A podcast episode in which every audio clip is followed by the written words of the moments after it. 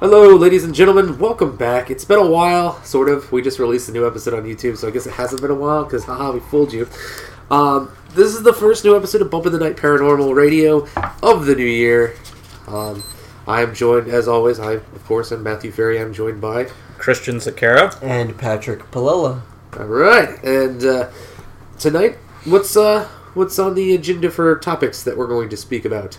Well, tonight on the agenda, we're going to be talking about wraiths, Right. Okay. dreamwalkers, Dreamwalkers. and Patrick's love for worms. Yeah, Mongolian Mongol rumworm. Uh, Mongolian rumworms. Mongolian Mongolian death worms. I think the rum worm would be more of a fun thing at a party, though. Like, hey guys, I'm no longer affiliated with tequila. No longer affiliated with tequila. Instead, instead of shooting acid, it shoots tequila. Yeah, that would be a better party trick. Um, so, which one did you want to start with? Um, Um, I, I think because technically tomorrow, well, right now, um, I'm going to say this. This will probably air afterwards. Happy birthday, Thank you. Patrick! It's Happy Patrick's birthday, birthday. He's turning 40. He's the oldest among us. Yeah. Um. Don't So let him, don't let him BS you. yeah. So realistically, we'll let you decide first on what you want to talk about. What do you want to talk about first, boy? Mm, uh, Pick it, don't boy. Let's talk. Let, let's talk about wraiths first. Wraiths? Okay. Yeah. Let's talk All right. So I'll let you start it off though, because actually that was one of your ideas, I believe. I can't remember who came up with the topics. I think you actually came up with most of them this week. I did. I think so. No, it was mainly me and uh, Patrick. Okay. Good job taking credit there.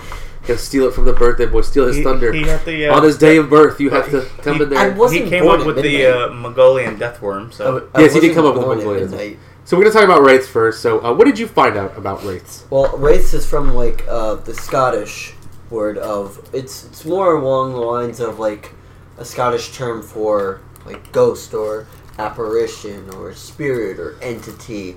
I mean, to me, a wraith is just another form of um, of like an entity. But I think it also stems to the fact that um, wraiths are kind of like um, I want to say like a doppelganger in a way. Um, sort of. I, I kind of agree with you because what I found was that uh, when it comes down to it, the uh, the wraiths basically take a form of somebody, usually before or shortly after their demise. Um, which is more. I don't know. I, I mean, a doppelganger. it'd be more of a reaper. Not really, because they're not actually doing the death dealing. They're, I mean, they're just showing up some- to you. Like, say you've, you've lost a loved one and you had like a weird, you know, like a vision, not a vision, but if you maybe have seen something and you're like, oh, you know, that's Some places they are referred to reapers, though. well, yeah, because they do show up around the, they, they will show up around the time of death, and sometimes I guess take form of. Like a reaper with a black hood and all that good stuff. See, I didn't, I didn't catch that. I know in Lord of the Rings they do that, which I was staying away from like Lord of the Rings research on that. um, I know they do show up, and I guess they can also take forms, not Mhm. like a doppelganger does, but like they can take a comforting form of somebody you know or love to ease your way into death, which would probably be better than a skull and a scythe and a hood. It almost sounds like it has like uh, a dem- like demonic personality traits, kind of. Sometimes, in certain views, it seems to. Uh, sometimes they're bad omens, sometimes they're not. It's just you know. Yeah, for as far as like the bad omens and stuff, they mainly come to the people who are really depressed, from what I've gathered. Oh, that's lovely. So like Uber So that means to my- the point of demise, essentially. So you know, if you're feeling down, don't don't necessarily depressed. trust your uh, your neighbor. You just moved in. And then we also got like uh, witches and war- warlock have pretty much tried to extend their life, but according to this, since it failed, You mean they? how they became wraiths. oh, see, I didn't catch that one. I didn't catch that one. What I had gathered um, was yes, it was a Scottish word for ghost, spirit that takes form of or manifests in times of death, a ghost or ghost-like image of someone, especially seen shortly before or after their death. Um, the other one was a once living person, and this was the weirdest one to me because I can't figure this out because it doesn't. The wording didn't make sense when I read it. So, a once living person who is made undead without passing through death, the only form of undead not made so through animation. So I guess like you know like meaning what I'm thinking is meaning like to become a dead as a vampire you have a certain animation you have to go through. You get bitten. You have to you know in most cases you have to ingest the blood of said vampire that had bitten you. Mhm. And Whereas, whereas in this case, it's talking about like dying itself. no, not not necessarily. I don't know how this works out because maybe like Wait, read it again. read it again, but slower. Okay. a once living person who is made undead without passing through death. Okay, hold on a second. Is there um in that whole sentence is that one paragraph or or there are there um periods? It's not even a paragraph. It's like two. It's two. It's just two. It's just two sentences. Yeah, two sentences. So read the first sentence. That's what I just did. A, a once living person who is made undead without passing through death. Okay. So, I mean, would I mean would see? I don't know. Then would Okay. vampires tie into that? Would zombies tie into that? Because wraiths also do Ingest the fluid, oh, souls, or in some cases Yeah. ingest fluid from your skull. According to what I have here, they're like just under the Reapers. Sorry, suck souls for the Reapers. Let's see, I, that's another one I didn't catch. I know in Supernatural they had their own version of uh, a wraith too. The show. Yeah, it They feeds had- on human brain fluids and can in, infect them with high doses of dopamine. Yeah, and with that spike is that they had. located. But that's actually because most of the supernatural stuff is actually based on some sort of lore. Mhm. So there is. This is how I found out this one was that like there's some sort of creature, but they're not technically like They're cre- they yeah. they just became undead. So maybe like I guess a zombie if you don't die. Well, it's even those zombies you die, then you become a zombie. Yep. Vampire, you're brought to the brink of death, but do you die before you turn? See, that's so there's a it's a broad spectrum. That was kind of the weird thing about this topic. Like nobody could really pinpoint. pinpoint what exactly a wraith is, other than you know Lord of the Rings. It's like, well, these ones they uh, hunt down the ring. There we go. That's a ring. It's a clouded, shrouded creature that uh, hunts down the, the ring. The And one it's, ring funny, to rule them and, all. and it's funny because every each each culture has their own take on what a wraith is. Yeah, it's very similar to um like pixies and fairies actually, especially in the European area. Because like some places it's good, some places it's bad. So some now, places- if these so now if these creatures really did exist per se, um, and there's so many stories about them, how would you know what's what unless you actually saw it? Uh, I guess that's kind of what it is. I mean, it's like anything. It's it's similar to your Mongolian death worm, which we'll get into because there's like, but that one's a little stranger because a lot of the conflict, or there's not a lot of conflict in, in, description of it. Um, with wraiths, though, each culture has different beliefs on it. Same same thing with fairies and you know pixies. You know, like in Ireland, fairies and stuff are like evil. They're you don't want to be part of them. Yeah, the best thing to do is stay positive for the ones that are over here. Since we believe in the ones that like will kill you, as opposed to Scottish, which is just like Ah, if I met a friendly leprechaun that wanted to give me his pot of gold, I think I'd be okay And if if not, according to this, some of the legends is that uh, like once it hits 12 a.m. the next day, you're safe. There, see, there's there's actually Oh, um, it's 12 a.m. it- well, 'cause Yeah, it's, it's a turning, day. it's a dawning of a new day, basically. Oh. Not using the, the literal term of dawn, but yeah, it's like a new day's beginning. So twelve oh one technically would be. There, there's something similar that does that though, and it's a certain type of. It is a certain type of creature that if you see, you have to like stay up. We should try to figure out what this is. Oh, you know, thought I it was real- you the know, I just Wraith. this is kind of irrelevant. Today's the 25th anniversary. My test tube was picked out. Huh? So are you are you on are, are you on a paranormal podcast kind of telling us you're part of a paranormal experiment? Maybe. I'm not saying it's I'm aliens, but with tube. aliens. It's a test tube, baby. That's why I'm missing half a digit. I don't think that's really what it is, is it? I don't know. Maybe. I don't know, maybe. All searching for answers. But uh, the Wraith is one of the ones that you're that you're thinking of staying. Yeah, I know, but there's But I something think else. Banshees. No, No, wasn't, no, it wasn't Banshee. banshees. Was it an o- what type of oni? That you had to like you had to stay if you saw it, you had to stay up till midnight. Or if you no, we were talking about this. I No, it was something else. If you I can't summon it, the name of it. It was with witchcraft or something. If you summon it, you have to Oh. stay up till a certain hour, and then you'll be fine. I can't remember the damn name of it. Yeah, I see. This is what I'm talking about. Like, but we're tying it together with wraiths. We got to figure out what that is eventually. Um, I there wasn't like I said there wasn't a lot on wraiths. I mean, I got there wasn't a lot on um, dreamwalkers either, really, which I guess could be the next topic. Okay. Um, you got anything else to say or add to uh, wraiths here? I mean, I think, I mean, based on the research that I've done, to me, I think a wraith is just the like your, you're like seeing your, like, I don't know, see, like seeing yourself in a way, like, how do I explain it? My interpretation of a wraith is is that of um, maybe seeing yourself before you die, of how Well, see, that's weird because I didn't see anything about seeing yourself. Uh, what I came across was everybody. You, it was somebody you knew or you were close with. You know, that would uh, that would um, that were either dead or getting ready to die or, or have died. Um, but if, Yeah, yeah, the exact likeness of a living person seen usually just before death. Yeah. so maybe you can see yourself. But that kind of fits a doppelganger because if you see your own doppelganger, that means like You're cursed. imminent doom, or you know, or yeah. Um, and then like I had a weird theory because going back to the whole belief of possibilities on string theory and stuff like this, they say like they have that old saying like during times of death, like the veil's real thin. You know, like that. Mhm. Are there certain moments where the veil's real thin? What if you're actually seeing? If you do see yourself, or you're seeing that loved one die, or that you know, you know, before they die or shortly after. Or what if you're seeing into a parallel What if you're dimension? seeing into another dimension? And they're still alive there, but they're going to look kind of weird because you're seeing through like a tear in the Mhm. universe. So you can't, our minds won't be able to comprehend something like that. Um, and it's just like a, a theory based on string theory. Doesn't mean I believe it, but uh, I mean, what, do- what do you guys think? You believe in wraiths? Um, I mean, honestly, it's one of those things that it's kind of hard to actually say. Well, you can't really. Yeah, actually, you can't really say yes or no because if you do believe in paranormal and the ghosts, you kind of have to believe in wraiths because Scottish term for it was basically Ghosts. ghosts or spirits. Yeah, so One way, one way to get rid of the ones that are bad too, besides staying up, taking them a running Taco away, Bell. cutting its head off with a blade. It was actually So it takes physical form. well. It was actually um, first used in uh, English text in 1513. Ugh. Yeah, translated to uh, Virgil's Aeneid. I can't pronounce What that. is it? What is it? By Gavin Douglas, the Scotsman used the wraith to name apparitions of both the dead and the living. Okay.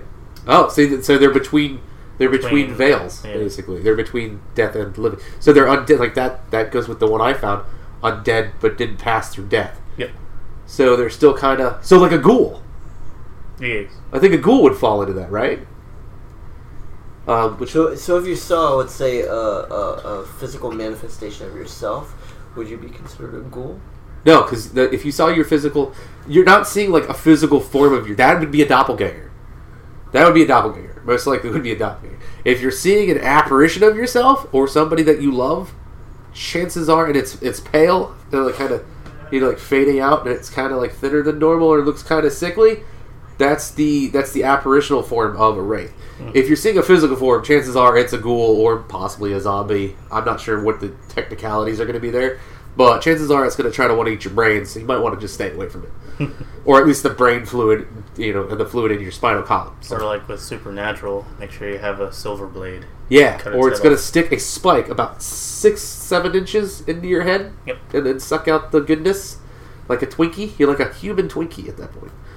But but you will see some amazing things while it happens because they feed you with dopamine if you go on the Supernatural wiki. Mm-hmm.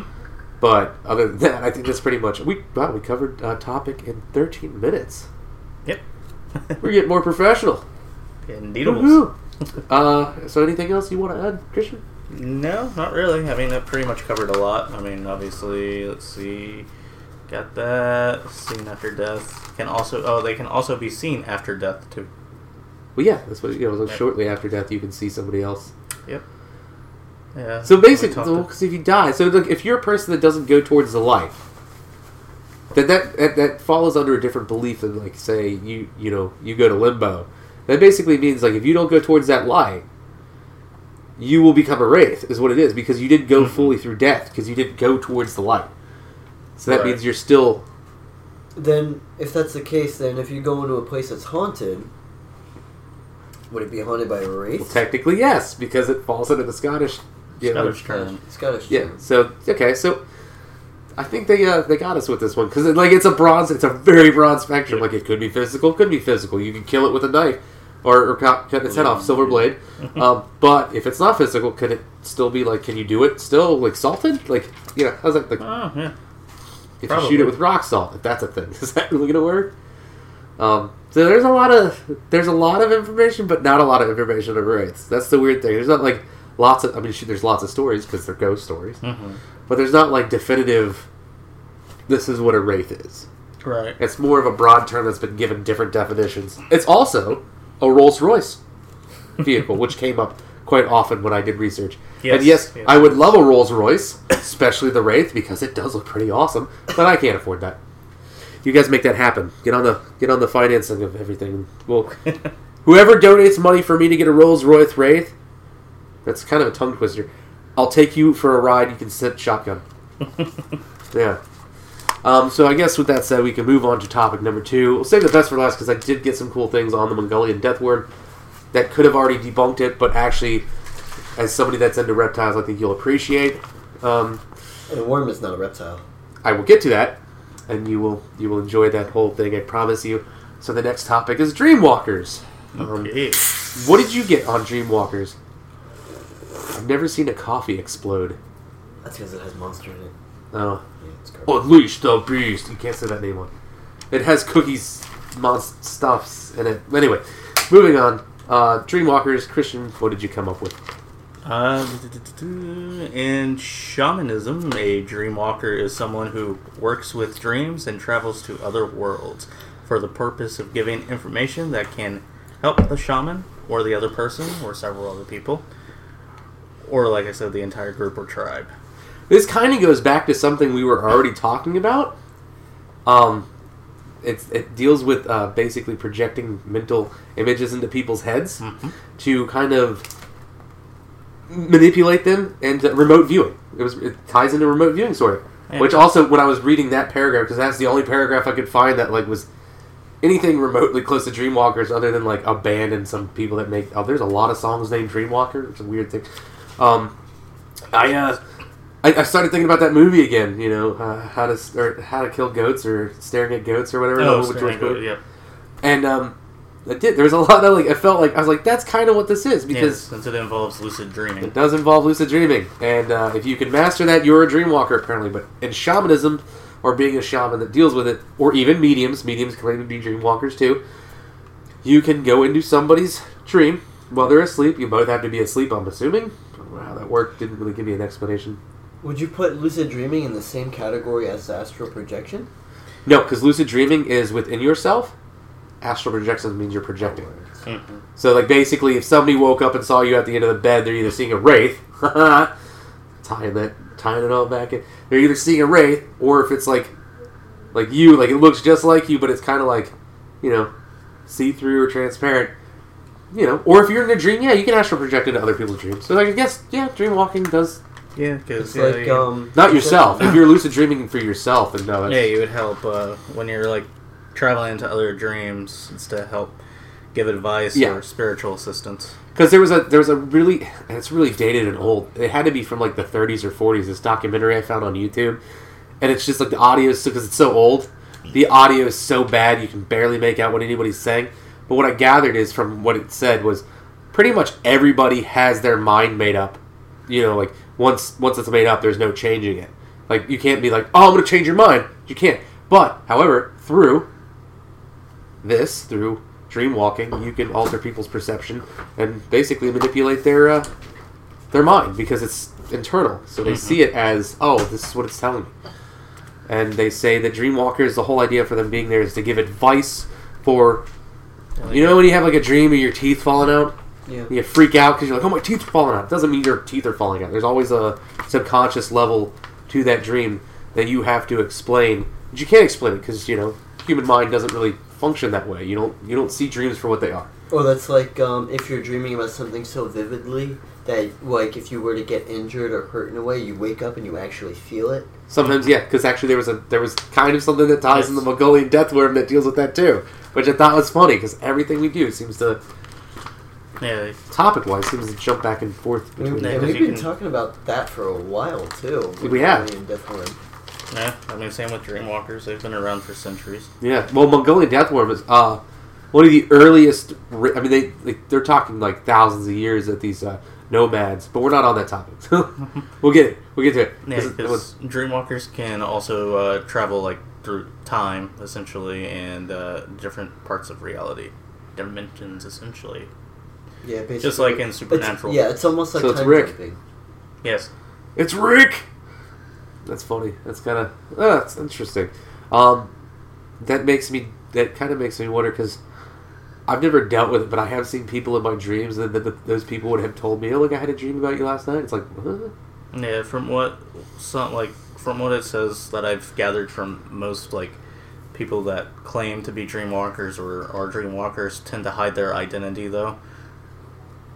So by you not could- like so you- showing that. Well, yeah, because you. you're gonna, yeah, you're gonna, you're gonna want to mask yourself, which means you have to actually master lucid dreaming. Because even I believe in anybody else's thing, you still have to be able to know that it's a dream Yep. and be able to manipulate the time, like the space. Well, technically, the space and time within that realm. Indeed. Ah, his gears are moving. He's got something. He's thinking of something. He's coming towards the home stretch. Yeah, repeat what you said. Which part? The just like j- what you With just, lucid dreaming. yeah, like lucid dreaming. With lucid dreaming, you have to know that it's a dream. So, with like, if you fall asleep, you have to figure out a way. Okay, you remember that movie? Um, Looper. no, not Looper. Looper's about time Inception? travel. There we go. Inception. Inception is pretty much dreamwalkers. Yeah. You know that thing with the totem? Yeah.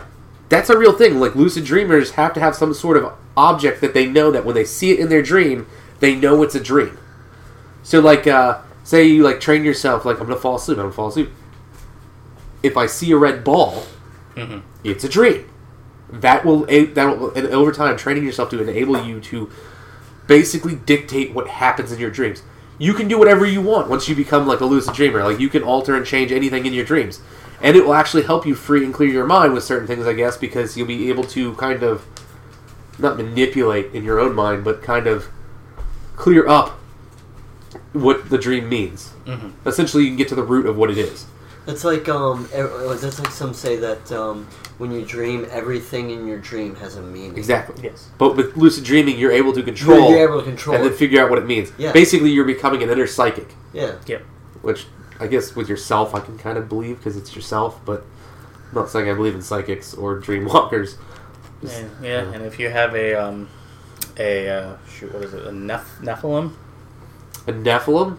Mm-hmm. You mean wait, wait, wait, like the half angel, half, human creatures? Yes, you can actually, and a dreamwalker, and uh, supernatural. They can you can travel. You can use them to travel through different dimensions. Oh, we're not getting into super. That's not real. That's clearly a fictitious show. but we got to try to stay factual. We are trying to stay factual, but some people yeah, that's not even what Nephilim are in that show. Nephilim But- are like 12 to 14 foot beings that are love children between angels and humans, and that's why the first apocalypse supposedly happened. But I mean, that's uh, one thing that some dreamwalkers believe and stuff like that. That could happen. Uh, maybe I don't know. Like we, we, we don't know a lot. I kind of feel like I love supernatural, but I kind of feel some people, like the younger, more not so much their audience, Mhm. is like, I can do that stuff. I know it's real. I'm I go. I'm a, I'm a, I'm a psychic now. I see the same But stuff. from from a little bit of research that I was doing on dreams, it's dreams themselves. I know that like I was reading about how if you have a dream where you're falling and um, you see the ground, and supposedly supposedly um, when you're falling and you hit the ground, you're supposedly you, you supposedly gain a new emotion. Yeah, you know what that emotion is? Mm. Uh, pretty much realizing bullshit. You're calling bullshit. It's a great emotion to have. No, I, I had a theory about that too. It ties into string theories. If you die in your dream, it's you dying in another universe and you're waking up in yourself. That makes sense? You know? Because, like, I don't know if you've ever had, like, what I call a memory bleeding. It's sort of to, like, the uh, Mandela effect stuff, but, like, more personal. Right. Like you, you can you remembered something so so vividly, and then you have one of these dreams where like you die, but then like you'll start to remember things again later on, and it's like, wait a minute, Maybe maybe dreams are our subconscious way of trying to remember our past lives. that, or or it could be too that uh, Well, with the your pa- other self could be a dreamwalker. you gotta remember though with past lives, if you go on the whole string theory, the fucking oops, sorry, gotta bleep that one out. Sorry, I got excited because it's Beep, beep, let us- the, the the theory of like time and space is that time's not fluid. So in other dimensions, time wouldn't necessarily be like you and me are having this conversation right now. But you and me could be having this conversation in the 1800s at a bar or a saloon, and somebody could be walking into the, this bar right now and be like, "You took my gold," and like put a bullet in the back of your head, and then that would be the end of you, and you could have that dream tonight. hmm And if you do, that's me actually kind of dream walking you, but like subconscious, you know, I'm not actually in there. But realistically, you got to think of it that way, which would mean past lives, yes, do exist because through string theory, that's all possible. Because your mind might see things differently. You wouldn't, you know, like if you look at, uh, say, like mushrooms. I know it's gonna sound really weird. I don't mean those types of mushrooms. enforced with fungi that are attached to you know like trees and, and organisms around it. Now, if you kill one type of fungus in a in, in a uh, in a forest, it can kill not only that fungus, the trees around it, but it can also network through and destroy that same type of fungus on the other side of that forest. Butterfly effect. S- Similar, yeah, but it's not changing time at that point. That's just like I'm just saying subconsciously in ourselves, like if string theory is possible, we all have to be connected because the whole idea of string theory is if you make if you make a uh, you know a choice or a move or a mistake, it alters, and the only way that it works is it has to branch off and split. You know, like a neurosystem or like a you know like a network, and it's always going to be infinite. And there's always going to keep it's always going to keep going and branching out. So if time is not relative or you know um, fluid, you you could be right now like you and me could be having this conversation in the 1920s. I mean, hell, he could be Asian. I remember. When, I remember when. I remember when we were talking about this, and you said you and me are having a conversation like this in the civil in a Civil War campground. yeah, at a campfire. You and me could be sitting at a like during a ceasefire, sitting at a campfire, and be like, "So what do you think of blah blah blah blah?" And we could be having the same exact conversation. Then our choices dictate what happens in that realm, and it branches off. So like Dreamwalkers, I mean, like that's the case. I, I can see where the time traveling thing mm-hmm. works because that means they can go to any of your personalities, mm-hmm. and they can see through other dimensions. Right. If that is all what is actually happening. Now, if people can prove that, I think that'd be the most dangerous weapon ever. Like, if you could weaponize, like, dreamwalking, if it's a real thing, and you can actually go to other places in time and space, That's probably what that, that's what they were trying to do, similar to what we were talking about in that episode. I think two. Yeah, with something. remote viewing? With I remote think there was three or four, but yeah. you think I mean- that's you, you think that's like um. It's almost like going back in time and trying to change something, but if you change something, that could also have a drastic effect on your future per se. Like for example, if you went back in time, like if you if you could go back in time to any point in your life, and if you were to change that one thing, that one little thing, it could it could change your whole entire future. No. No. With string theory, it would not. With string theory, what would happen is that if you had a way to get back to your current time, you would have changed it for another dimension. It would have caused another branch off, a separate, a separate idea or entity, or not entity, but you know, separate de- idea or path. Mhm. Um, so you could change your mind, but it would change that person's future, not yours. So you'd come back, and everything would still be the same. That's what they're saying is like the most possible or plausible explanation. If it is all actual, you know, actually a thing, then uh, that's what could be happening. Is like if you go back, say you go back and kill Hitler, right? So like you come back here, the Nazis thing still happened. Hitler's still a thing in history, and he's dead and gone. And for the better, he's dead and gone. And uh, but in another dimension, he could become like a famous painter, and everything could have changed. And you know, but that doesn't mean something else isn't going to alter it to where it would come back and Right. have something else take its place. Mhm. You know, they kind of say like you replace one evil with a you re- if you take a, take out something that's evil, it'll replace with another evil or something similar to that. And that's kind of like what it is. Yeah, In string theory, everything has to like everything can branch off, but it has to equal itself out in some way or form. So, like in one way, you could be super rich, right? But and there could be thousands of you in different dimensions that are super rich, but there'll be different reasons for them to be super rich, different choices they'd make. Mhm. However, that means there's thousands upon thousands, or you know, infinite parts of you that are poor, and you know, and then there's that center line. There's that center line of you. You're just making enough money to get by. So there's different. everything you do has to equal out. Yep. To act, who is it? To every action, there has to be. An Equal and opposite reaction. We swim in the same oceans, but wait. Oh, hold on. Isn't that Newton? We swim in different oceans, Yeah, but land of- on the same shore. Was it? Was it Newton that said that? Uh, Newton or Einstein? I think it was Einstein. Or, yeah. He has a theory of relativity, so I don't Yeah, know. well, relativity is E equals mc That's squared. Isaac Newton. Is it Isaac Newton? So yeah, so we We'll No, no, no, no, no, no, no, no. It's not. It's not either of them. I don't think. Ah, there's. It's not Murphy's law, is it? No, it's Mur- Murphy's law. Is if anything can go bad, it will go bad. right. Ah, so many like of these.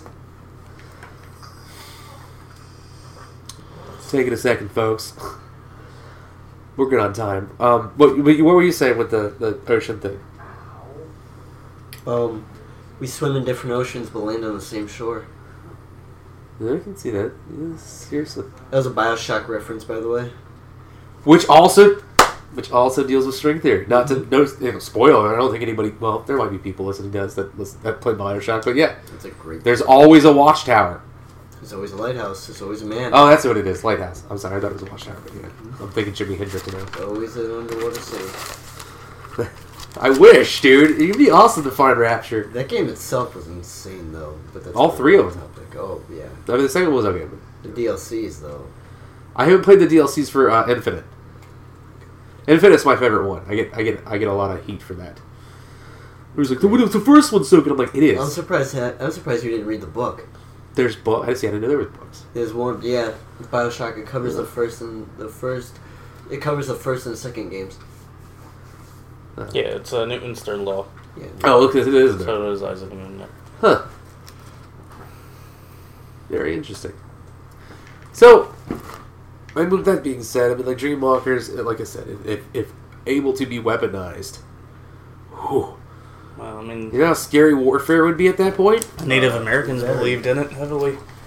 Yeah, um, they did. Uh, I'm pretty sure there's a lot of cultures that probably tie into it. Uh, Yeah. I want to say Well, there's Egyptian. shamanism. So Well, I think yeah. Egyptian beliefs Egyptians, had that yeah. too.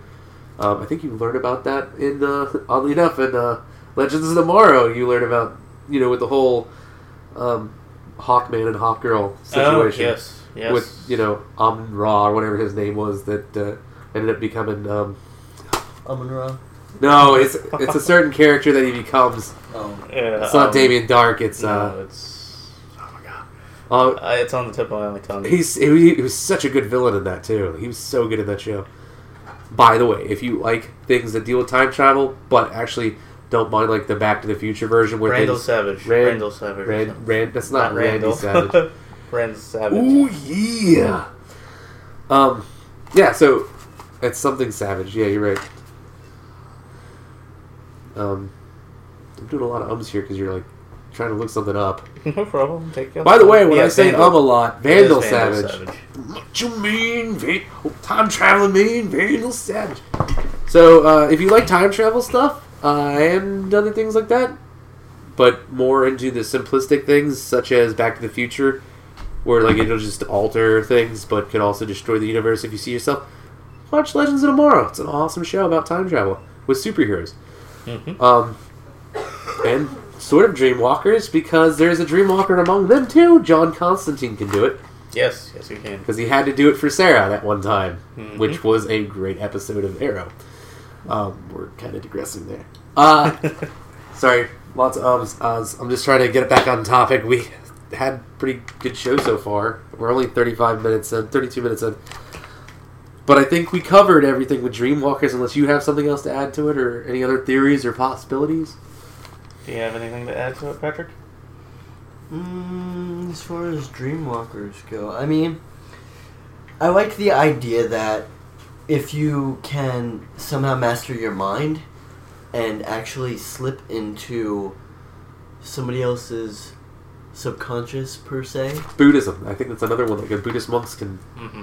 Yeah, I think Buddhist monks can lucid dream and stuff like that, You'd have to be really like at one with yourself. which would come with yeah, with, like Buddhism is the whole Yeah.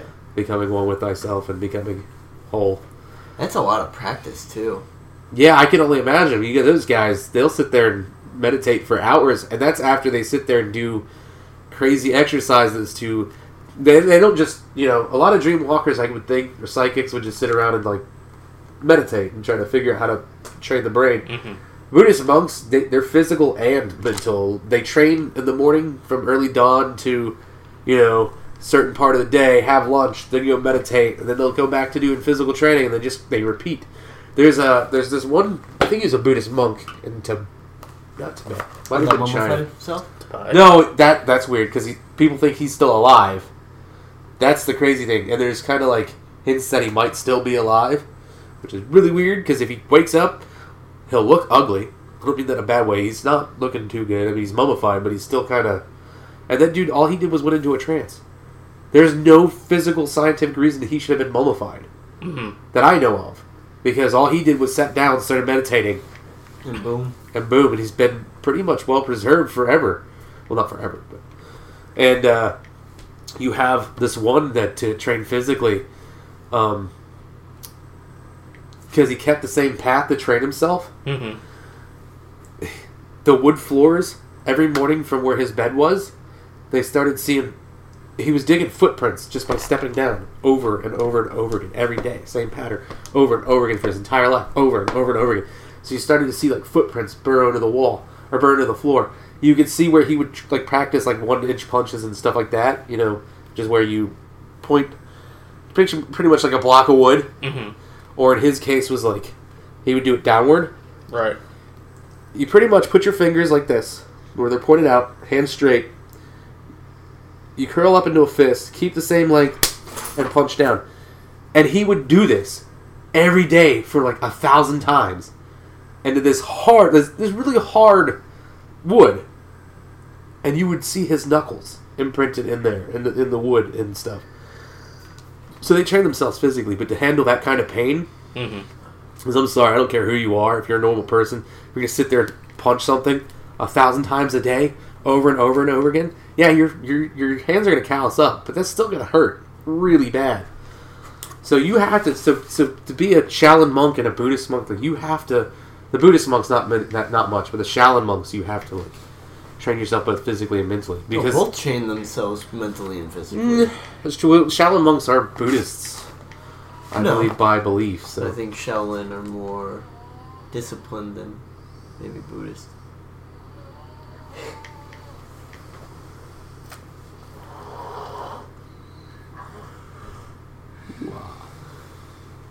Ooh ha!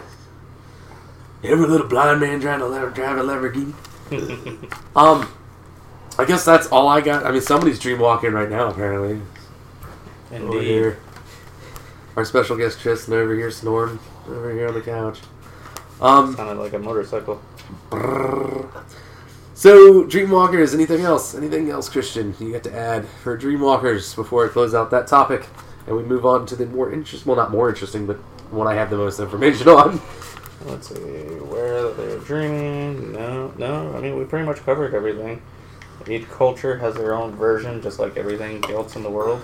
But somehow it's always somewhat consistent. Version, yeah, version of the war, lore. While some have similarities, there are also major differences. Another lore, it's possible to walk within other people's dreams, which we already said, but not affect anything. In other cases, it is possible to manipulate or even kill Ooh. people. What? Kill within the dream. See, that would be, dude. That would be so scary, weaponized. Think about that, especially if it's dimensional. We're like, oh, we found out there's a problem in Yeah, this similar to like Freddy Krueger. oh, dude, wow. So Freddy Krueger's a dreamwalker. Mm-hmm. Would he be a? I wonder if he'd be a wraith. It's possible since he is technically dead, but he's not completely He's not dead, dead. Did he die? Die? I don't know. The crow. The crow would be a wraith. No, because he died. Died. Yeah, he died, died, but came back. He took a swan like dive. a zombie-ish. It wasn't a zombie though. So he, Yeah, I mean, I mean, a real zombie though, like from Voodoo and Hoodoo, you're not like all brain dead. Like you don't like try to eat people. Mm-mm. I mean, you're just being controlled by That's true. If you see the movie Serpent the Rainbow, zombie powder will make you just like blindly like. Follow whoever's telling you. The original, uh, the- the first zombie movie was actually about basically a zombie powder type deal. It wasn't like like George George A. Romero is the one that started that. Mhm. Like that before him, there was no zombie zombie. There was just like like like, Yes. like, like ghoulish. I don't know if it's actually called that. It, it might be. Uh, zombie dust. That might not Yeah, be the zombie Is powder, is zombie dust it's is called? yeah. It's uh, I believe down in Haiti, it's a du- actually it's not what people think it is. Um, a lot of the time now, it's used to just kill somebody. I did know somebody that had a brother that lived down in Haiti that got just sitting in his car. Some lady walked up to his car window, and just blew this dust in his face. Next thing you know, he's in a coma. Yeah, Like, it like wipes your memory completely. yeah, he doesn't. He just remembers some lady. That's it. He's he luckily survived. They thought he was going to die, but he did survive. Um, so, y- you know, that's good, but I mean, that's not exactly what zombie powder was originally. So, if there's a zombie, like the original zombie powder supposedly allowed you to control whoever was under its Right. influence. Which I mean, thank God Jeffrey Dahmer never mastered the art of zombie powder because he'd probably still be kicking. Uh, Uh oh, somebody's becoming a wraith. I was yawning. Uh, all right, so I think that's all for this for that one. Um, Time for the Mongolian Death Worm. Now for the things that Burt Gummer has made a pretty much a career out of uh, killing for uh, for a long time now. I think over a decade. Tremors? Yeah, Oh, tremors. It's pretty much what they are. That's what I Mongolian death worms from the legends I saw. pretty much Tremors. Pretty much tremors, except until you get into the weird thing that there is a realistic description of them based on the legendary description of them, which is really strange because most things don't have both. Hmm. You know, they don't have like, oh, it's really not like eight feet wide and giant. And there's some people that believe it. It comes up the surface of the sand and forms this bubble, and then like it like pretty much just like ejects this venomous acid rain of poison. Like that's crazy. Scary enough, but that would have to be really large. Mhm. Um, what did you get on? Because this was your topic that you chose. What did you get on? Well, I know that according to legend, um, the Mongolian death worm, or which people called, uh, I'm probably going to butcher. Orgoy Korkui. yeah, Kokui. that. It's Korkui because that it's got the double on. Well, double it was able to kill in like several ways, uh, uh, including aside from spitting corrosive venom. Yes. As if that didn't do the trick, it had a weird ability of electrocution. Not only just electrocution, but some people believed it could spit out that too. Like it could spit Yeah. out pretty much an electrical current. Yeah, Like um, like a moray eel, but in yes, the desert. exactly. Which kind of makes sense if nobody actually died from it, but there's supposed legend they died on it. But you gotta remember, legends get Passed Exaggerated? around. Um, it is possible for something scaly in the desert that's friction causing on sand could actually build up an electrical current, not to the extent of, you know, but more like if I'm sh- if I'm shuffling across the carpet, I'm just like, and I zap you, you know, static shock. That could be a thing.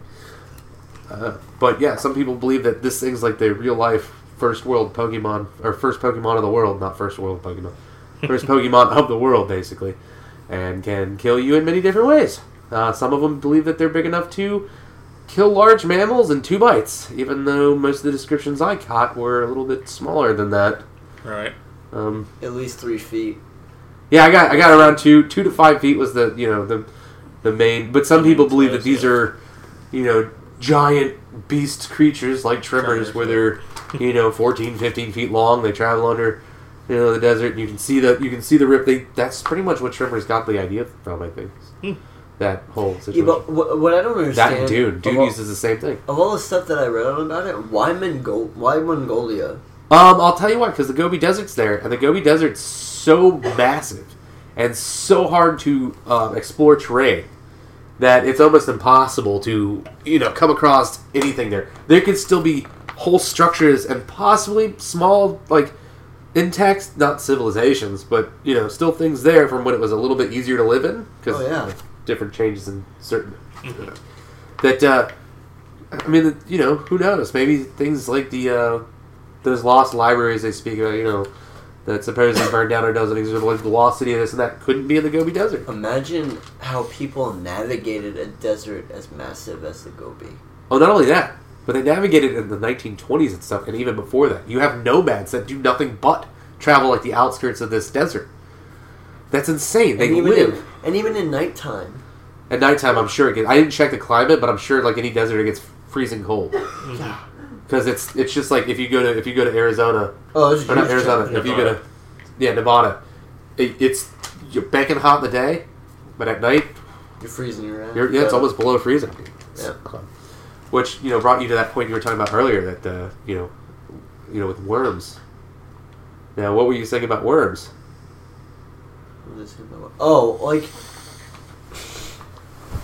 when you think of worm, like what's the first thing that comes to your mind? Slimy. Like dirt. Like the first to me when I think of when somebody says worm, my my immediate thought pro- my immediate thought is dirt, uh, mud, Well, sand. sand. Well, not. I Well, you okay? Sand. So most encounters of this worm do happen uh, pretty much right after rainfall. they've noticed that there is a there. They say that a lot of like, cons, like most of the common, um, what's the word? Sightings. sightings uh, happen after rainfall. That's going to be part of the legend. There is a weird thing though with this legend, as I was saying at the beginning of the show.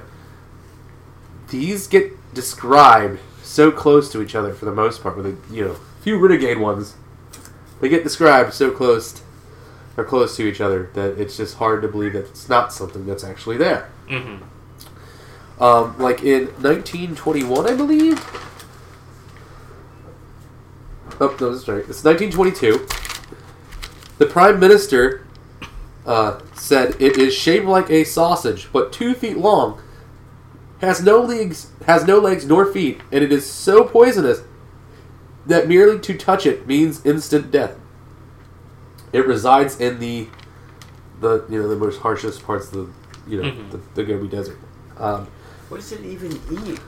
what does it eat? Uh, it's funny you should say that because I did find its dietary um, requirements. I guess. Uh, apparently, it feeds on rodents. Yeah, I know, I know, it's weird, but you gotta remember, in those deserts there are oases and stuff like that. Oh yeah. So there is life. It's very slim. It does feed on larger mammals, not like large, large mammals, but you know, larger mammals. Maybe the death worm is slowly wiping them out. Maybe.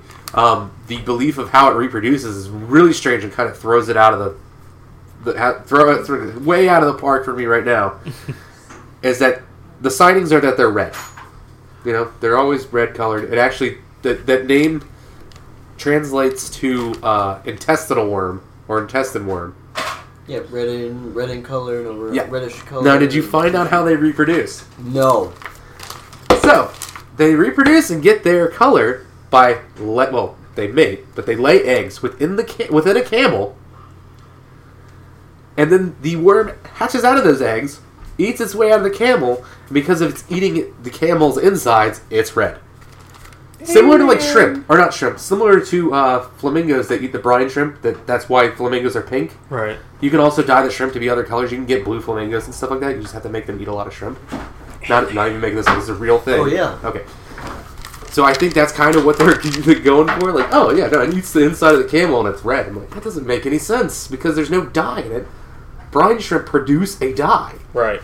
You can alter the dye color, but it doesn't. It, but it actually, I don't know of a worm that produces some sort of colored dye.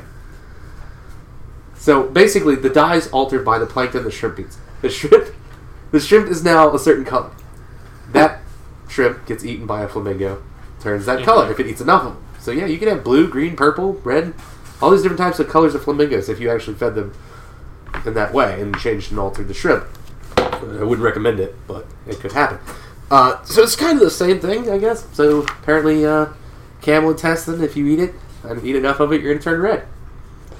Um, so yeah, then basically it eats its way out of the camel and slithers its way into the sand and takes off. and that's kind of strange to me. I mean, just the fact that like it could potentially electrocute somebody from Right. well over seven feet, or five to seven feet. Yeah, that's uh, that's some strong shuffling across the carpet there. But as I was saying, now when you said when you think of worms, when you think slimy dirt, Well, you, well, the first thing that comes to my mind is dirt, okay. and and What about the physical aspect of a worm? oh, I mean, slimy, small. Uh-huh. Although there are worms that eat other worms, No, I understand that. I'm not saying that. I'm saying and some worms get pretty the big. the physical aspect of a worm. Uh, Have you ever seen a worm with scales? No. Okay. So here's the thing I was thinking of. So few of us have. So with the static electricity aspect of things, realistically, if a scaly creature, say there's a worm with scales, is scurrying across the desert, mind you, everybody thinks snakes are slimy, but they're not. hmm If it's going across the sand, it's creating friction, which in turn could cause static electricity. But not the fact that it becomes a freaking Pikachu and can launch electricity seven feet. Like, it can come up and be like, Hi, I'm Mongolian Deathworm.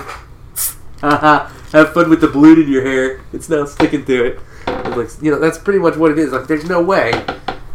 Unless it's a moray eel. Like, unless it's like, not an moray eel, but an electric eel. If, it, if it's like that, impossible. But they need water to make the electricity a thing. What are you handing me?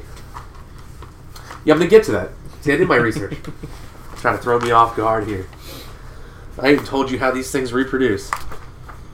What you guys got? You got you guys got anything on this? I think you got I it all. fun. We think Dude, when I read the back. camel thing, I was like, that's weird.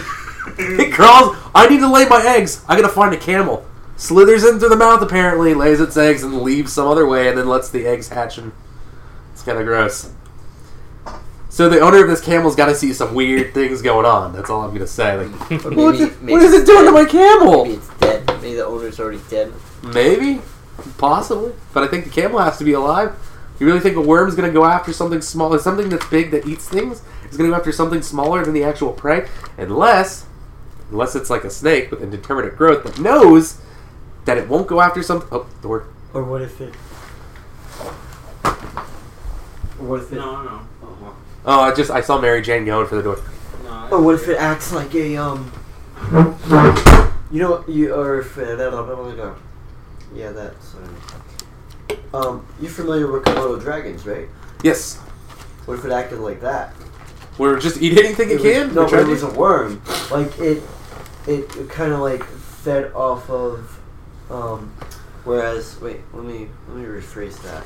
When a Komodo dragon bites you, it tracks you based on your your your smell. It's able to smell the the wound, Mhm. and it has very deadly bacteria, which makes it venomous. The Mhm. Komodo dragon, not poisonous. People mistake venom and poison because they're two different things. Okay. So did you guys get any like? uh, I I kind of went out of my way to find researchers for this one because I was like, oh, I mean, other than the uh, Because you know why? Because it reminded me of Tremors. I was like, I gotta find out. I I'm gonna dig deep on this one. No pun intended.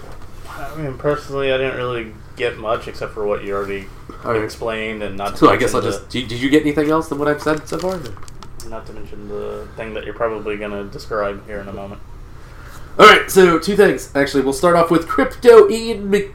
I can't. Uh, McCurl. My pen. Yeah, McCurl. I think. My pen kind of ran out, and I had. A, so I'm probably saying his name wrong. Can you double check that real quick? Because I, you know, like we'd like to be accurate. So. Just look up Death Worm Ian McCurl. I think it's McCurl. It looks like an R. I don't know anybody that would be Ian McKee. I'm saying it's McCurl. I think I'm right. You can change it afterwards. Me know. So apparently he was warned, and oddly enough, here we come back to this. Is what did I mention in the Dreamwalker thing of people who are physically and mentally, you know, prime and have become one with themselves, and the whole idea is to become one with themselves, and probably could dreamwalk and you know, and train and train and train. Buddhist monks. Curly. M. A It's C K E R L E. Okay, it's McCurl. All right. So Ian McCurl, who's a cryptozoologist, right there, I kind of, I have an issue with saying this is an expert. I'm just giving every angle of a story that I can find because I don't really believe that cryptozoologists are experts. Well, he did help inspire Frank Herbert's Dune. Ian McCurl did. Mhm. Oh, that's weird. I thought Ian McCurl was more recent. Huh. Anyway, so Ian McCurl was warned by Buddhist monks about the supernatural evil that dwells within the worm. Apparently, the Buddhist monks believe that this worm contains some sort of evil spirit within it. Odd. Obviously. With that, that night, that very same night he talked to Buddhist monks, he had a nightmare. Oh wait, no, he was he was inspired by Frank Herbert's. Dune. Oh, of course. Okay, so yeah, cryptozoology. I mean, we take fiction and make it fact. let's. I mean, let's be real here. Anything that like shoots venom up to seven feet and is able to electrocute while you're in the Gobi Desert, And- while Buddhist monks are saying it's pure evil, yeah, I would see myself having yeah, a nightmare it too. It doesn't seem friendly. Well, yeah, but I mean, like, I can see why that would pit, like, not not saying the Buddhist monks dream walked him, but like, they told him not to go look for the worm. They pretty much told him not to go.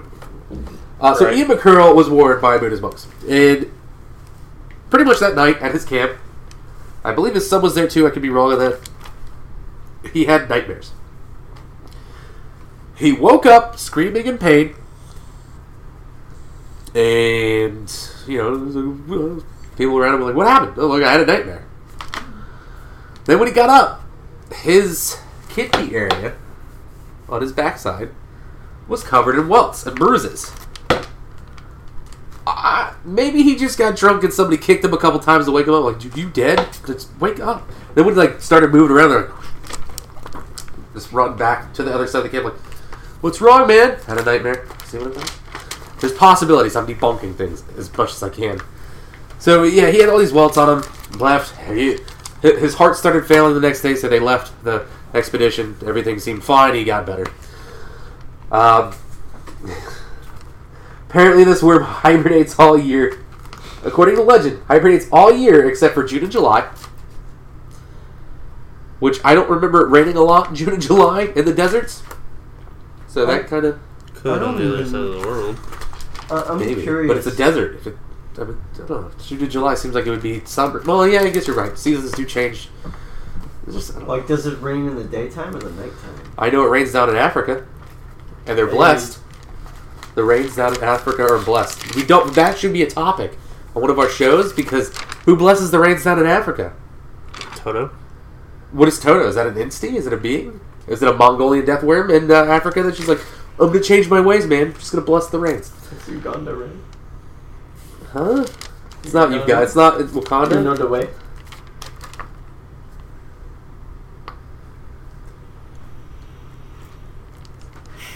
You can edit that part out. No, no, it's fine. It, it'll because it's a it's a character from something, so it's fine. All right, so all right, so this is where this comes down to. Um, there was another cryptozoologist that this dude is like he's a prime expert in Bigfoot.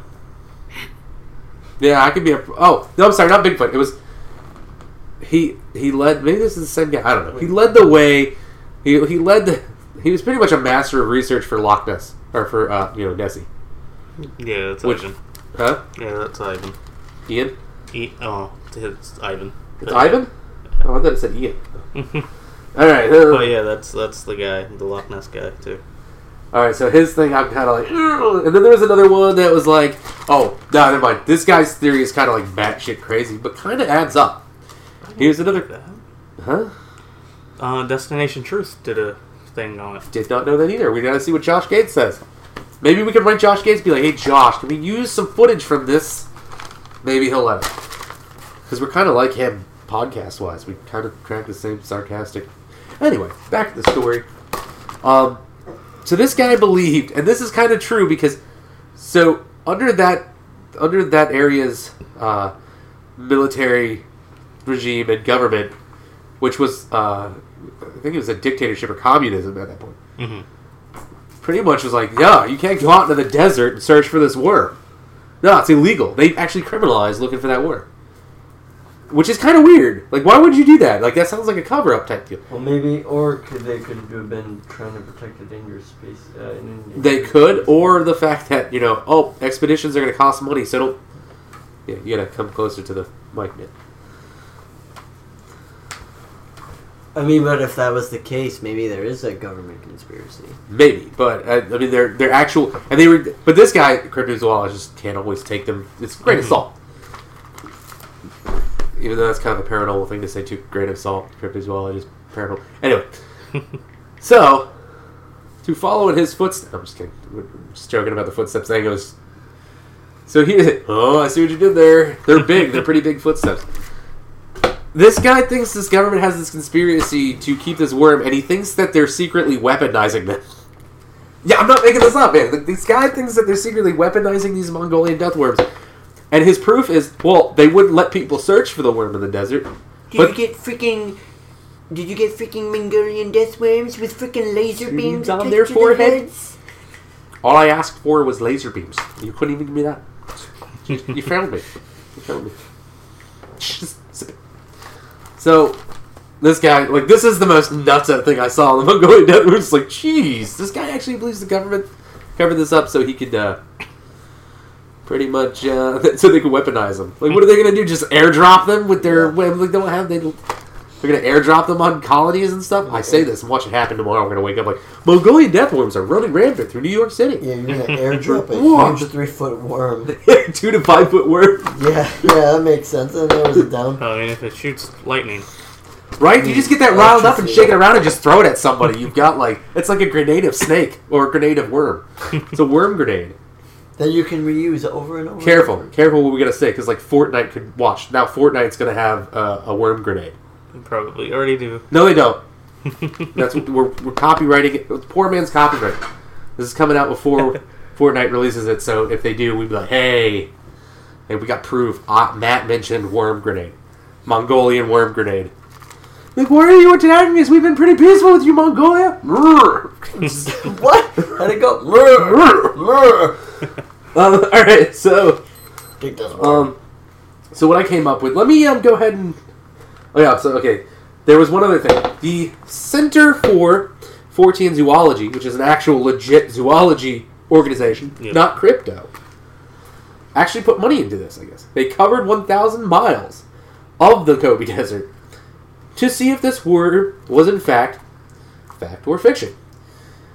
They believe it was mainly local lore passed down by Mongolian nomads, pretty much to scare children to keep them, you know, in mm. line, keep them with the groups. Yeah, so they don't run off. Exactly, because one of the actual legends is these no- nomads. There was a kid playing with a yellow ball, and he kicked the ball at the worm. The worm got agitated and killed it. Then the parents found out what the symptoms were because they saw the body of the kid, and they rode off to hunt the worm, and they got killed too. Which makes me question who came back and told the tale of this. Yeah, really. Um, so you know, th- it's been around for a while. What is your theory on what the Mongolian death worm is? I'll start with you first because I think hopefully you're getting some ideas and maybe hints that I've been dropping about what I believe it is. Well, as far as what I believe it is, I believe it's. I don't. uh, Oh wait, wait, no, you already looked that up. That's not fair. That's not fair. We're skipping you. We're skipping you because you just showed it to me on your phone, so I know you know what I'm thinking. Because I have it, and I do. To prove that I'm not just saying it, I can show you. I have it written down here. Okay. That's what you think it is? what I think it is, and what most it's actually been somewhat proven what it is. Oh, like a uh, some kind of scaleless uh, lizard. No, Ooh. no. Because here's the thing. Any any other ideas, real quick? No, what were you saying? Okay, so first of all, it's been proven that the heat in the Gobi Desert is too hot for a annelid. I think that's what they're called. Mhm. No, is it? I feel like I worms feel- need like moisture. Or yeah, something. so worms cannot survive in a desert like that. However, a scaly creature can. Mm-hmm. However, not all snakes have profound scales. Mm-hmm. So, in comes Eryx. I don't know how to pronounce it. It's Latin, of course. Eryx. I'm going to say Eryx. That sounds more right. Emic, Eryx tartaricus, or Tartar sand boa. Mm. Now, you've seen sand boas before. Yes. Do they not fit the description somewhat of uh, has no head, has no legs, has no like you can see it has a head, but it doesn't look like you have to like really look. There's Yeah. certain types of those snakes that don't you can't see their eyes because they're they burrow underground, so it protects it. It's covered with scales basically. Mm-hmm. We get we actually have one in Florida now, which I actually killed one. I felt really bad. It's because I thought it was a worm, man. It was crawling out of the litter box. I'm like, I'm like, no, my cat, it's worms. And then like, I try to I try to smash it, you know, so I could well pick it up and smash it, so like it would die. And it was like making this crunchy sound. I'm like, what the what? What worm crunches? And then I, I kind of looked it up. I'm like, long black worms, blah blah blah, Florida bathroom stuff like. It was a type of snake. It was an it's considered an eyeless snake. I felt really bad when I found this out. I think you shared a picture on Facebook, didn't you? Probably not of the actual one I killed, but of the you know. So, so there are there are types of snakes that resemble worms. Now this is where it gets interesting because this the sand boa, guess what its length is? Oh, three feet. Two to five feet, two to three, but sometimes they've been seen as five. Guess where they reside in? Gobi Desert, Not exactly the Gobi Desert. Yes, they do or exist there. Mongolia. But yeah, and that and the, the, the general the eastern, area. yeah, Middle Eastern to Eastern areas, yeah, so Asia, India, and all this. It- do you look at it and like if I had seen it, I would think it was a worm. But the problem is, is the color doesn't match. Mhm. However, in comes the next species of the same type of sand boa. Um, it is the Eryx joni, or Johnny. It's two eyes at the end of so Eryx John and the two eyes. Not like John too, but you know. Mhm. And guess what color it is? Red. darkish reddish brown. And guess what? It looks like a worm. No head, no eyes. It matches it almost exactly. Anyway, with the first one I told you about, I guess it was shown to some of these nomads to see if that, you know, like possibly, was this what you guys saw? They're like, yeah, that's pretty much it. So, like, it's already been kind of proven that this doesn't exist. But it was kind of cool that this has inspired so many things. It inspired, it's, well, it inspired a creature in Star Wars, which we saw in the Lego Star Wars thing, or the Lego um, movie, with the whole, you know, that worm coming out of that Yep. hole with the Millennium Falcon that was an Empire Strikes Back, I believe. Yes. Yes, Yeah. yes, it was. Um, also, the Sarlacc, very it's like a sandworm. Uh, it, it resembles uh, the the worm from Beetlejuice. Dune, the Beetlejuice worm, which is also a sandworm, and more importantly, back to it, Tremor seems to be it's reddish brown, huge mouth. If you look at the old drawings from the Nomads, that's what a Tremor looks like. You have something to say? Yep. Mm-hmm. Which one is that though? It's the um the the reddish one that you were talking Oh, about. so the Johnny, Name. Or Yeah. Joni, or whatever. yeah, that one. There's oh yeah, but there's ones that don't have like the markings like that that are just like plain like solid color. Oh, yeah, Yeah. that one too. Well, that's that's Another the first one I think. Yeah, there's several species of them, Mhm. but there's Yeah. one that looks like just it's just dark brown red. It looks like a worm. It does. Mhm. So to me, I think that's what it is because that is where they would reside, and you do see them in the sand. There's videos of them burrowing under sand. It does like a ripple effect, just like the worms supposedly do when they come at you. That's how you know to get away, get away from the sand. Yeah, and snakes Yeah, like rodents. And snakes eat rodents, and snakes eat mammals, and certain ones could get bigger than normal size if possible, because some most snakes do live on determinate growth or indeterminate growth, where like the bigger their area of living and the amount of food that they can keep Oh, growing. yeah. Um. Uh. What word did you? What two words did you say? Determinate growth or indeterminate growth? I want to say determinate growth. Yeah, because it determines. I think. Yeah. So it's determined about yeah. So if say one of these things is living near an oasis where there's water, which once again they're supposedly seen, Mm-hmm. and do snakes do drink water, Mm-hmm. and do bathe in water, and I could see why they would come out in a desert to bathe to moisten up their scales because they get dry and they crack and cause it causes problems. So yeah, after huge heavy rainfall, I could see why they would come out and be noticeable. You would see them more often because there'd be more of them because they they sit near the surface of the sand instead of burrowing deep into the ground. Right. If there's an oasis in the area, then and it's filled with plentiful life and it's its own little ecosystem, which some oases are. Some oases even have monkeys and Yeah. you know different types of different things. I could see where one could grow to be pretty big. I could see where one could strike a camel if it got too close and take it down. I could see where they could think of venomous because they're boas, and boas are lethal. It might not actually be venom. You're not touching it and dying, but like in a quick instant, if a boa strikes and it wraps, I mean, I'm not gonna sit around to see if like I mean, it my depends. camel's living. It also depends on the species of boa too. I thought the I thought the, um yeah, but these they don't these coil. They do. Okay. I mean, They're but- venomous. Co- you're telling me there's venomous boas? No, Oh, okay. That's, No. well, that's what I'm saying. Like, no. Boas, boas, pythons. They're like constrictors. They don't. Yeah. They constrict their prey to suffocation. yeah, well, that's what I'm saying. Like, in coil. What I mean by coil is like wrap around. I don't Yeah. mean like coil. Like, No, I know. So I can see where like you'd be like, ew, just killed my camel. It's venomous.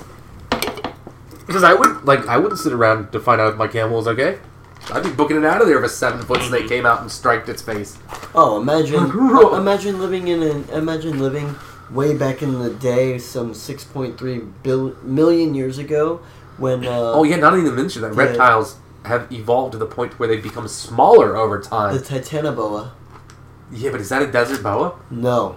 But that means there could be the equivalent of one. Mm, they mostly resided in like tropical, like not tropical, but like Yeah, but- swampy okay. areas. But we didn't know sand boas were a thing either for a long time. So now that makes you that does make you wonder. Is it possible that there's an equivalent out in the Gobi Desert that we haven't found the fossils of? And this comes to the next thing, real quick. Um, so Roy Chapman Andrews, from his book in 1926 called "On the Trail of Ancient Man," put none of these pres- none of those. And this is about the the people he asked. Well, on an expedition, he was a paleontologist. He found lots of bones and stuff in that area that we never knew of dinosaurs that existed. And mind you, massive desert. still be stuff out there that we haven't found. Mhm. So there could be, if this is what he says, could be a lead to believe that these things were much massive at one point than they are. He said none of these present, none of those present, ever had seen the creature, but they all fir- firmly believed in its existence and described it minutely to like the you know like the smallest detail, like it's the same. He does believe that it was basically people passing down because the only accounts of these, other than like drawings and stuff from nomads, is word of mouth, which is kind of shocking because word of mouth usually usually gets switched and changed a lot. This has kind of kept its form perfectly, so it shows how good that the storytellers those people are apparently, and uh, so that's kind of amazing. He doesn't believe in the existence of this this worm, but like I said, there are people that have taken the snake, that certain type of snake, something similar to them. Like, "Oh, does this look familiar? And they're like, that, that's yeah, that's that's very similar to what we've seen. So, I kind of just think it's uh, a type of sand. Being misinterpreted. Yeah, yeah, so, I mean, yeah, mis, not diagnosed, mis, uh, mis, uh, Misinterpreted. yeah, that works. Yeah, we'll just go with that. That works. Misinterpreted. Yeah, I kind of feel the same way. I mean, any Well, I thought you'd get a kick at that because you're like into like was it entomology and stuff like that with reptiles? Is that what it is? oh herpetology. it's herpetology. Yep, study of reptiles and amphibians. Oh, entomology is it's bugs. Entomology is the study of um. It's either bugs or plants. Plants. Is it, maybe that's where I get mixed. Herbology is like, or herpetology is like oh like herbs. Yeah, the, yeah, that's what everybody's everybody Okay. thinks it is. Like the moment you say when you hear somebody say herpetology, oh, study of plants. No, So I you're don't thinking of um, herbol. You're thinking of herbology. Yeah, okay. Yeah, that makes sense. But, Christian, Mm-hmm. what do you believe when it comes to the Mongolian death worm? No, I believe it's the snake. You believe this is a snake? Yeah, because I mean that makes sense. I think we're getting like way better at our research and debunking things, which I don't know. Is that a good thing or a bad thing that people that listen to our show are hoping to hear like actual tales of ghosts? I'm sorry, it's botany. botany, that's plants. Yes. Yeah, botany. Yeah. See, now when you said it, I was like, that's plants. So, yeah, we try to research as much as possible, I guess. That's pretty much what we do. And we, we apologize for debunking things if you're excited to hear, like, we have proof of a Mongolian death worm, but to get proof, you You're have right. to research. You're right. Entomology is the study of insects. Huh, alright. So, I don't know. Did anybody find any interesting paranormal like stories or Just I- the usual um, legends surrounding the Mongolian death worm about it. Um, well other than the Buddhist monk one that's like the only ghost story about worms I got like oh, it's got an evil spirit dwelling within it like Of course, my mind's like this. Like I'm thinking of like a possible kung fu type movie where like this thing's like they trap this like evil monk that's trying to take over the world inside this worm, and he's like, "I will get you," and he's just like. I mean, but to shoot electricity like seven feet or more. but once again, you gotta go into. I mean, like I don't know where that one. Maybe because here's the thing: heavy rainfall. What's still around with heavy rainfall? Lightning. Lightning. What if somebody's out in the desert near these oases, right, where lightning is very prevalent and does actually do things because it strikes the water and stuff like that? What if somebody's out there, their camel gets struck in the face by this snake from the sand, and then all of a sudden they get struck by lightning? Like, whoa! You I'd flip out, luck. dude. I would Yes. flip out. I would really flip out. Or maybe you got struck by lightning and the, the, you know, pretty much the uh, the earth, not the earthquake, but the uh, vibration it causes because it does cause a vibration is what makes the worm like right at the camel's Let's face. go. Yes, I, I try to make really bad science sound effects so you can.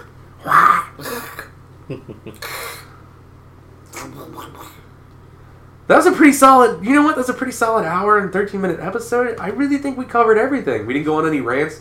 I mean, sometimes we do, which is fine. We, We, went on a didn't, little we bit. didn't go off topic. We didn't go We off didn't. the trail a little bit. We stayed pretty much on the track. Didn't we? Stayed in the desert. Yeah, unfortunately. In the desert. It was a little dry. A little dry. Some of Yeah, it was- was a At little least dry. we had our camel to give us like milk and Stuff. no, camel got eaten by a Mongolian death worm. But the weird thing is, is before the Mongolian death worm went down, I swear I saw it come to me, and he was pale white and in a vision, a little bit skinnier than normal. Did it look like a ra- wraith? My camel, yes, it did. Oh, yeah, that's what I thought. Yes. I called him Wraithel the camel.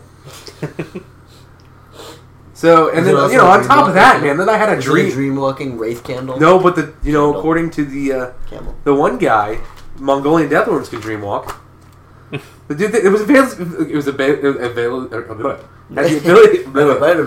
no, I got, I got, uh, I got Speaking Dracula. hieroglyphics, Matt. No, I got Dracula. Like got Christopher Lee- Dracula.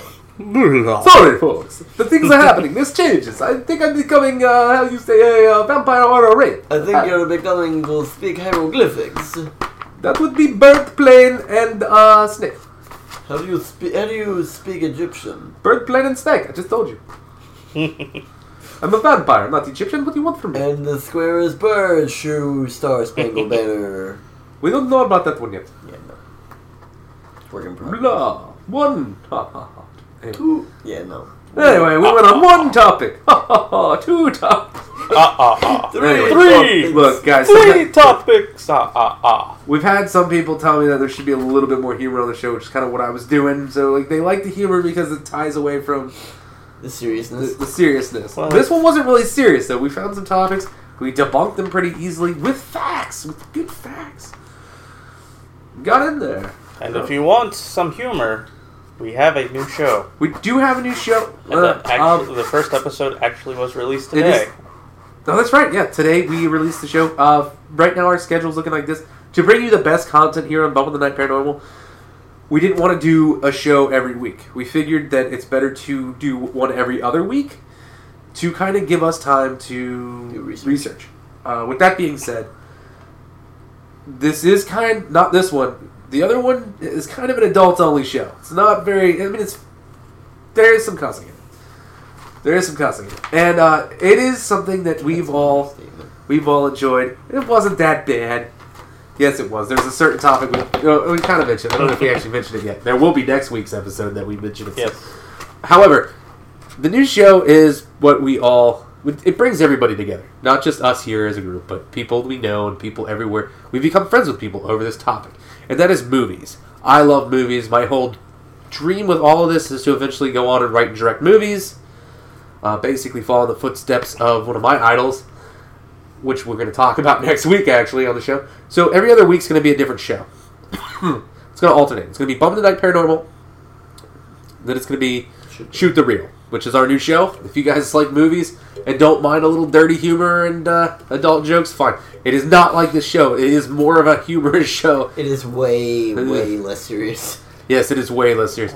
We'll have it. We'll have it up on YouTube, but right now the audio version is out on Anchor.fm slash Shoot the Reel All right, and then we also released episode seven up on the uh, the YouTube, YouTube page for Bump of the Night. Yes. Sweet. So yeah, you got uh, you got to if you haven't listened to seven, go listen to seven. If you want to see it with some visual, nice visual representation, edited and put together by Christian here, please go go take a look, go watch, like, subscribe, share. You know, go buy our shirts at uh, blah, blah, blah, blah, I what it is. Shop.spreadshirt.com slash Bump of the Night. It's a lot to remember. Yeah, all right, it's a lot to remember. And check out our Patreon at patreon.com slash bump of the night paranormal, which will also be tied for the Shoot the Reel Patreon. I think I should just, should just combine both You of those. Yeah, I don't know because people might not want to donate for one thing, but donate for the other. Okay, well, You well, see what I'm saying? Like, if they like the movie page, they might not want their funding going towards. gotcha. paranormal stuff. All right, so we might just have that split. Remember, We'll our Patreon stuff isn't for us to get rich or buy a Rolls Royce Wraith, unless we, you want we to eventually want to be Go on investigations. Go on investigations, and we can't do that without equi- without equipment. with that equipment. So instead of we, we don't qualify for grants, we are looking into some of them, but right now that's not considered an actual legit field of science. I mean, sometimes it is, but this situation it's not. Um, so we are looking for you know financial backing, and it helps with not only that, but it helps us better the show and better our product for you. If we can use it to better that show and better the product for you, then you have a better experience listening to us. And that's what we care about. You are our number one reason for doing this. Like PBS, who keeps canning our asses. Sorry, that's a funny joke. A funny joke. I don't care if you leave that in or not. Just like PBS, but more realistically, this would not be possible without viewers like you. And we say that, and if you want to use our stuff, just give us a shout out, it'll be fine. We won't block your videos in the US. Salty. Anyway. I guess with that being said, uh, did anybody find any news stories paranormal wise that had come out? I didn't see any. I honestly haven't seen any. Yeah. Okay. so I guess with that That's an- being said, it's another thing we need to look into, like weekly paranormal stuff. well, yeah, I've been trying to do that, but I just you know the one the last time we did it was the tree girl, Yeah. and like I thought that was a really interesting story, but uh, once again you, we have we're backed up on topics right now. We've got people like suggesting stuff. We're still trying to get to some of your suggestions. Uh, we can't get through them all sometimes. Uh, yeah, I know on YouTube it doesn't look like we get a lot of suggestions, but friends are like, "Oh, you should talk about this. I had experiences with this." So we're trying to get through everybody's. There's quite a bit. Hopefully, we'll get through all of them. And the other reason, if we can't find research or something and it's not like show worthy, we, you know, we just can't use it. We apologize for that. If you do have more research that we might not be aware of, please shoot us a line. Let us know if you're an expert of something and you want to be on the show. Shoot us a line. Um, we'll be glad to have some guests on here talking about their experiences. Uh,